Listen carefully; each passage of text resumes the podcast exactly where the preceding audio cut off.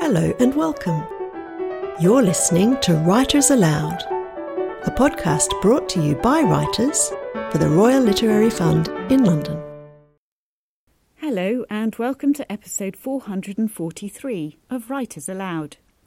In this episode, Jamie Lee Searle tells Ann Morgan about unpicking books layer by layer, overcoming the fear of writing, and the practicalities of the creative life.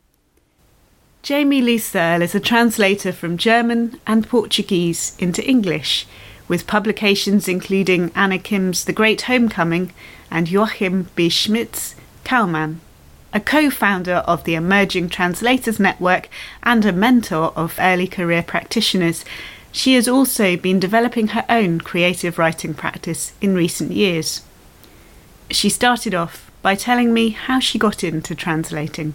After I finished my German BA. I worked for Reuters for a while, translating updates from the stock exchanges, so for Germany, Austria, and Switzerland. And I really loved the process of translation, just not so much the subject matter, very much about stocks and shares and so on. It was around that time I just felt myself being pulled in a more creative direction. Uh, I did some research and discovered a publication called New Books in German that promotes German language contemporary writing to publishers in the US and the UK. And I wrote a letter to the editor who was incredibly kind in her response and gave me the opportunity to write a review for them.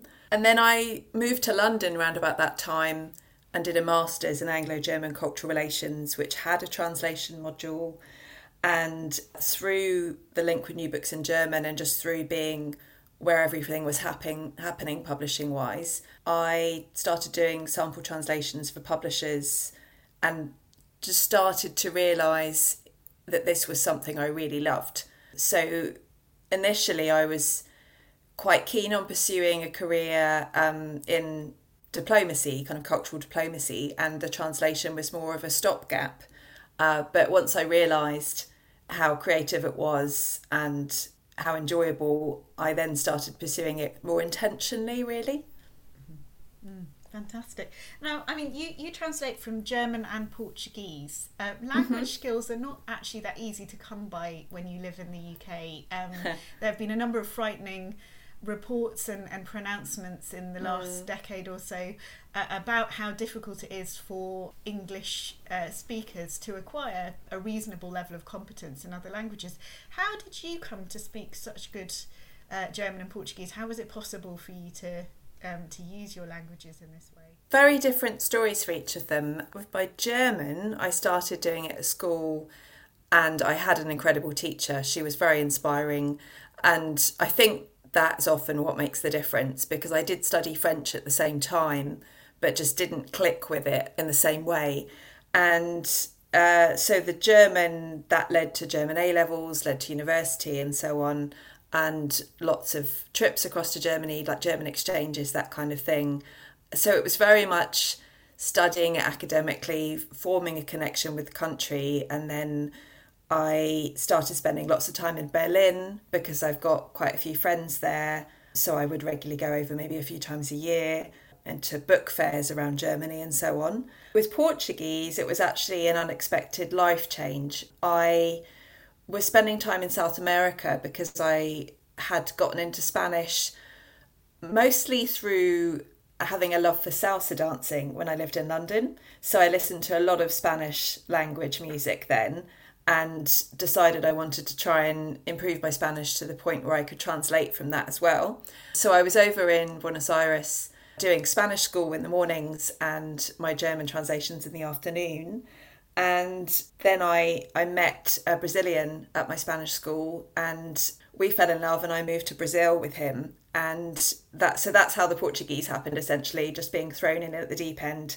And I was only I was there about five years, but I was very immersed in the local culture. Wow. Gosh, so in, in the pursuit of one language, you end up acquiring a, another. Yeah, the unexpected turns that life takes. Fascinating, yeah. Um, now, a lot of people, when they talk about translation, will use all kinds of imagery to try to convey what it involves. Um, mm. People talk about ventriloquism or acting. There's the Babel fish metaphor. And when I was writing about it, um, I, I came up with the idea that it was like reading with another person's eyes, almost borrowing another person's eyes to read. Mm. I was wondering, is there a particular way that you think about it when you're, you know, how would you explain it? In terms of visual imagery, I think I see it quite similarly to how I've always envisaged the process of learning a language. And for me, that was when I first started with German, so I would have been about 11. I remember looking at pages of the language, and initially it felt like this tangle of of threads that I couldn't really I could spot the odd word amongst them that I understood, but overall the page felt quite impenetrable. But over time, as I started to understand more of them, it just felt like they settled into place and I could find my way through it more easily. It feels similar to me with the process of translation that a book initially, when I start translating it, it feels like there are so many different layers and threads that I need to gradually unpick and every time I think I'm there and I've got to the, I don't know, kind of the deepest layer or something, I then realise there's even more. So I think both in terms of language acquisition and translating, I see it as something that in, initially looks like a, a tangle or a thicket or something like that, that I just need to keep working away at until things until you can kind of see a way through it. Yeah, tang- uh, a tangle of threads. It's a really interesting way of talking about it because actually a lot of translators who I've spoken to will think about will talk about it in terms of what they're doing for the reader but actually for you it sounds like a much more internal you know you're kind of almost like writing itself you're you're finding your way to the story to the finished product almost it your reading is is developing alongside the writing of it. Mm. Yeah, I think so. Because we, as translators, I mean, they often say that we end up being the closest reader because the amount of times you read through something and then you're finding these new layers to it. I do think about the reader, particularly with the once I get to the stages of the edits where I try and put the original out of my mind and try and think if I hadn't seen that, how would I respond to this text in its own right? So that's the stage where I'm thinking more about the final reader. But I think in the earlier stages, it is perhaps more internalized in terms of my my finding my way through it. Yeah, I mean, I know you're you're a big fan of residencies um, and really immersing mm. yourself in in a text. Why do, why do you think it's so important to be so sort of so submerged, so sort of saturated with with the author's voice in that way? Uh, I think it depends on the project. So I've I've had some where that felt much more necessary than others. One particular one that I did, it was published in early 2020. Actually, it was published in the first week of lockdown, which wasn't ideal timing. But it was called The Great Homecoming by an Austrian author called Anna Kim. And I was very much immersed in that one for I would say a good year and a half, uh, at least maybe two years before. And it was set in the Korean Peninsula around about the time of uh, the Korean War and the subsequent decades. And that was very much a subject matter that through translating German I hadn't come across before in anything more than a superficial way. So it was educating myself about Korean culture, finding out this background information about the war. There was so much to it that I really felt I needed to kind of go away and, and just surround myself with it. I did a residency with the author, which was invaluable in terms of her sharing kind of her experiences of Korean culture in a way that informed the translation for me. But also, when I got to the editing stage, I did, I think, about five weeks in Vienna where I just rented this little flat. Actually, I got a bursary from the Austrian Cultural Literary Foundation over there. But I, I barely saw anyone. It was, I think it was February, it was freezing cold. It was just me and the book for weeks on end.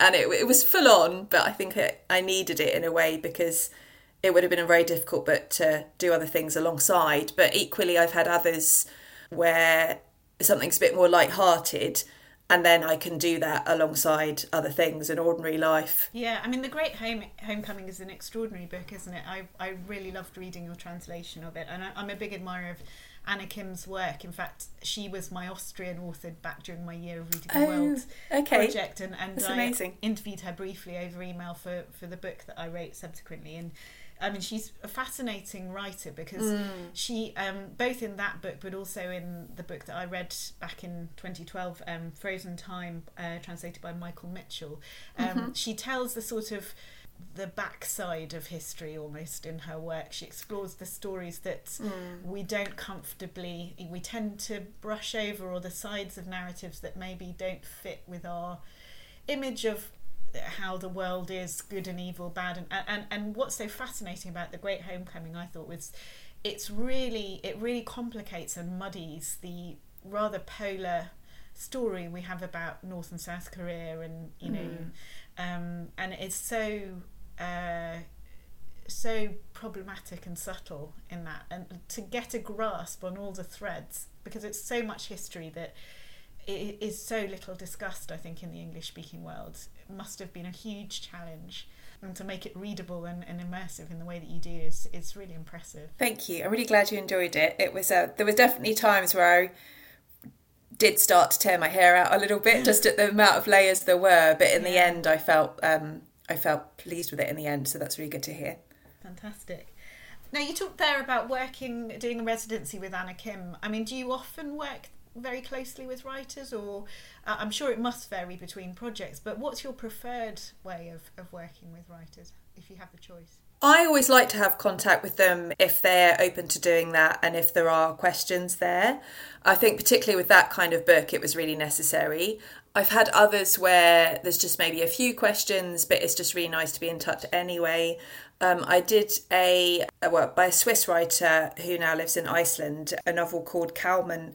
And it was one of the most enjoyable projects I've worked on. It was just a really quirky narrator, and the author was so helpful in terms of um, there's certain elements in there about the Icelandic landscape. And it being a lockdown year, I couldn't at that time go, unfortunately, to Iceland myself and check things out. So I was very much dependent on asking him for those cultural details.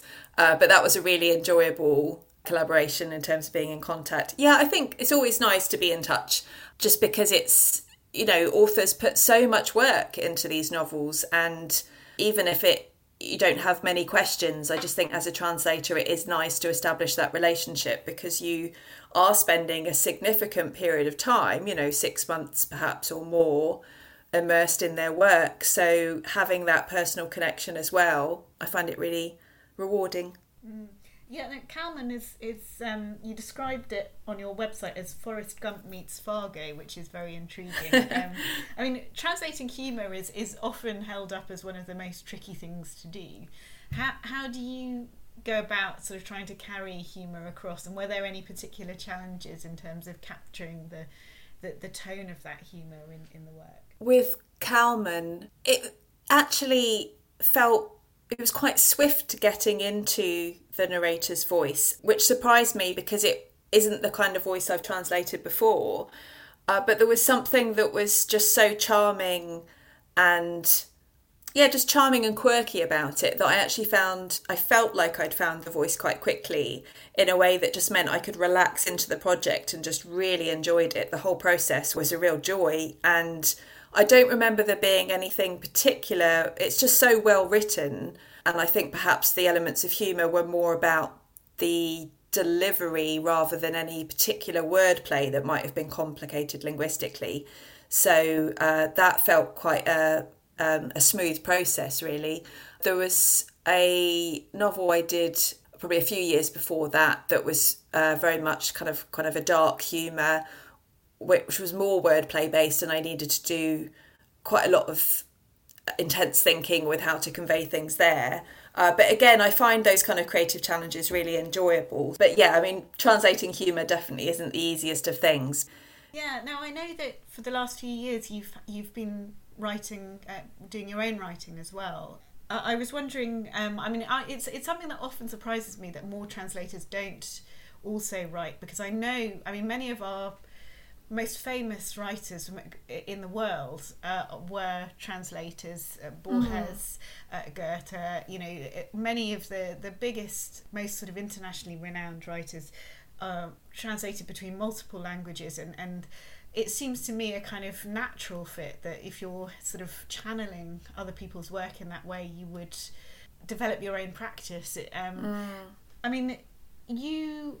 It was it was relatively uh, sort of in your late thirties that you, you picked up your pen and, and decided to to try uh, your own work. What what do you think stopped you from doing it sooner? I mean, you as a child, you I think you you, you said um, that you had been writing, but what was it that, that stopped you and, and how did you how did you get past that? I've asked myself this a lot over recent years in terms of what created the shift. I did love writing when I was a child, but I would say I stopped even by my early teens or so. I was still I was reading constantly, but I think once I got into languages, so when I started learning German at 11, I just became obsessed by languages and, and other countries and my plans for discovering them all and so on. And I think once I started publishing translations, I know I, I, I knew a lot of other translators who did write, and it's a question that translators are asked a lot. I remember I used to get annoyed and think, well, no, you know, this is enough what I'm doing. Why why would I also have to write? Um, and I wonder now whether part of that was that I wanted to, but was afraid to, and I was kind of pushing that down and then kind of bristling at it when people asked me the question. And and I don't feel by any means that everybody, that every translator feels the urge or is suppressing an urge to do it. But in my case, I think that I may have been.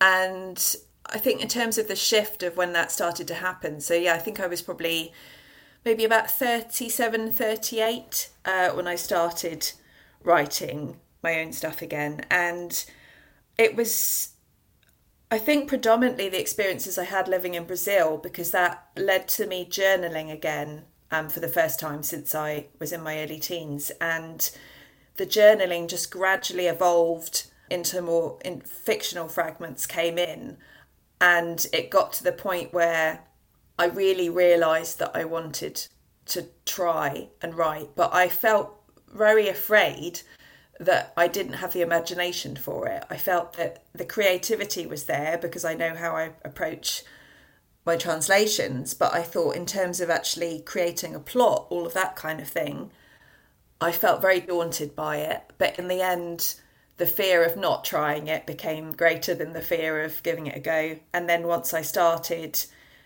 it was just this incredible feeling of of being in flow, I guess, of something else taking over my mind and just feeling like I would just be swept away with this. And I know it's not always like that when we're writing, that there's, you know, lots of frustrating moments, but the knowledge I'm that, that yeah um, and I, I think you know there was a little bit of beginner's luck there in that the first story I wrote, I felt like I was in flow for most of it. And it's only after that, to writing subsequent stories and working on my novel in progress, that I started to realise that there are many, many hours where I would just stare in frustration. But it just felt worth it for those moments. Now, translating is more than simply converting a text from one language to another, isn't it? It involves increasingly these days, I think, a great deal of other things activism, mm. networking, being part of other organisations.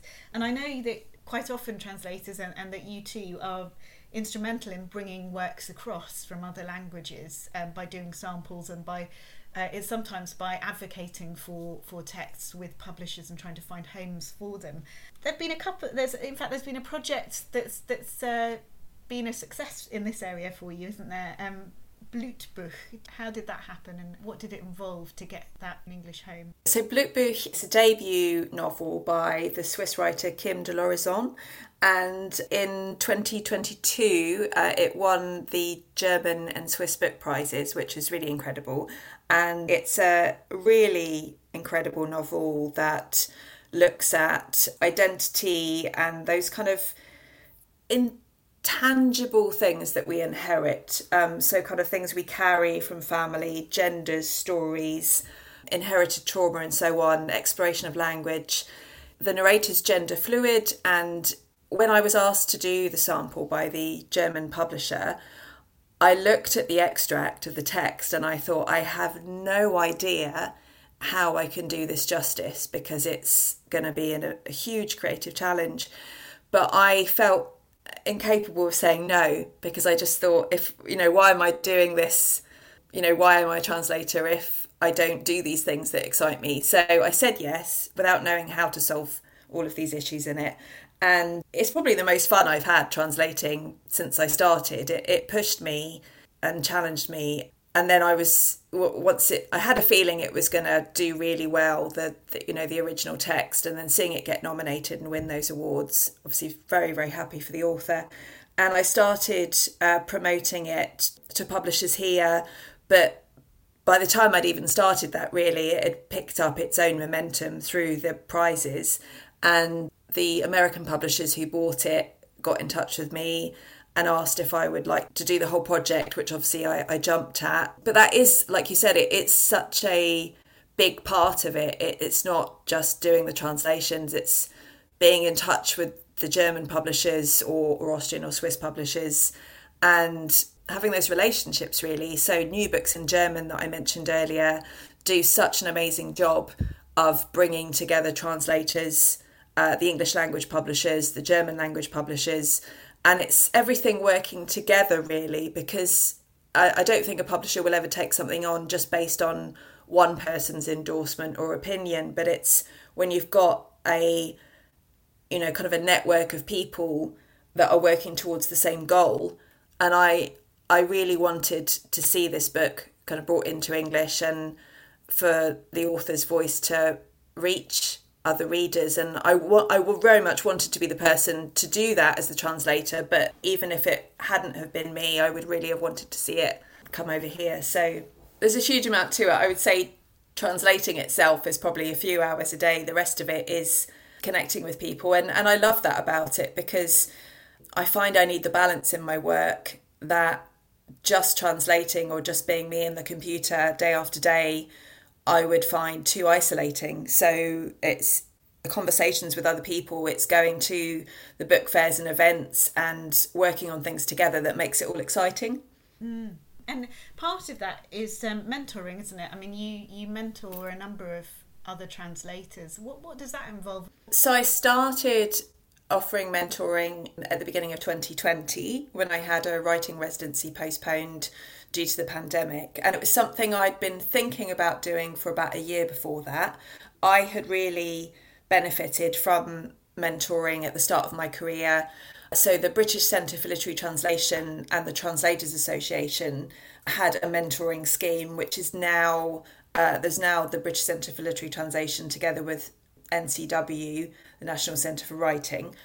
So, my mentor was Lyn Marven, and we worked on a particular text together, but she also just gave me a lot of guidance and tips about starting a freelance literary translation career in general. And I just think that that's the thing. It's not just about having somebody there who can critique a translation for you and give you encouragement in terms of how you're approaching it from a kind of a linguistic, stylistic point of view it's very much about the whole world of literary translation. And if you want to start doing that as a career or part of a career, um, I think it can feel very, very confusing from the outside. And when I started doing it, I mean, when I moved to London for my MA, I had no contacts whatsoever in the publishing world. So it was very much just trying to meet as many people as I could. I did lots of internships back then,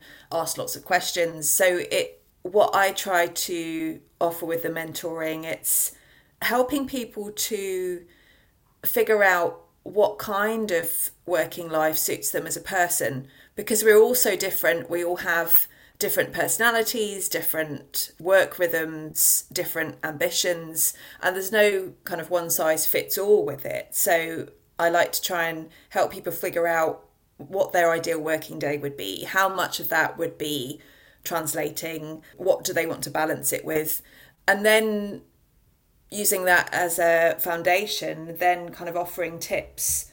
So, for example, a lot of people, early career translators, get quite disheartened when they spend a lot of time on pitches. Uh, so, pitching books to publishers that may not be taken up because pitching is a, kind of a needle in the haystack thing, really. I have on occasion pitched things, but very rarely over a course of 15 years. And what I find more rewarding is building relationships with German language publishers and doing samples for them. Um, because that way you're you're getting the experience, you're doing the work, you're getting paid for it, and it can sometimes, hopefully, lead to a commission to do the whole book. It's really practical though, because I mean, I think this is something that I often, when I've mentored other writers, um, this practical side is is something that's often overlooked. I think, and actually, similar to you, what I often tell people is, you know, it's important to be honest with yourself about what you need. Mm. Um, so people need different levels of stability. Um, they need different rhythms. Um, mm. Some people are p- completely comfortable with the idea of not knowing what money is coming into your bank account from one month to the next. Others need to have a regular base level of income and so and that's okay and you can find mm. a way to do that but you know it's kind of being honest with yourself about what you need rather than cleaving to this romantic image of what the creative life involves, isn't it? I think, I yeah. Think that's really important to be practical and, and sort of, yeah, honest with yourself in that way. Yeah, and it's an ongoing process really because what suits you at a particular time may not suit you in kind of three, four years' time. So I find I've needed to constantly shift the way I construct my working life in order to make sure it's still working for me in a way. The other nice thing with mentoring is that when I work with somebody for a while and, and get to know them and their work, it then means that if a publisher approaches me for a project that I don't have the capacity to do, I then have the confidence to recommend somebody that I've been working with, knowing that they will do a good job, but also feeling that I'm helping pass work to other people. So that's been a nice thing about it as well. Mm what is it about translating that you love and that is that makes it the thing that you, you enjoy spending so much of your time on? I think initially it was my awareness that there were so many incredible German language books um, and books in other languages, therefore, too, that weren't reaching English language readers.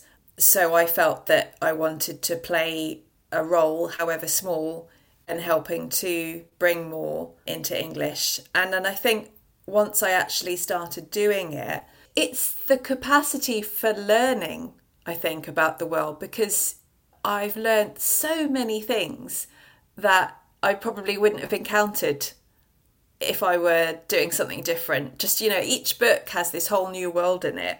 It just constantly surprises me, I think. And I like that surprise element. That was Jamie Lee Searle in conversation with Ann Morgan. You can find out more about Jamie on the Royal Literary Fund website. And that concludes episode 443, which was recorded and produced by Ann Morgan. Coming up in episode 444, in How I Write, we hear from Royal Literary Fund Fellows about their favourite places to work, taking in everywhere from garden sheds libraries and cafes to trains and foreign hotel rooms. We hope you'll join us. You've been listening to Writers Aloud, a podcast brought to you by writers for the Royal Literary Fund in London. To subscribe to podcasts and to find out more about the work of the RLF, please visit our website at www.rlf.org.uk. Thanks for listening.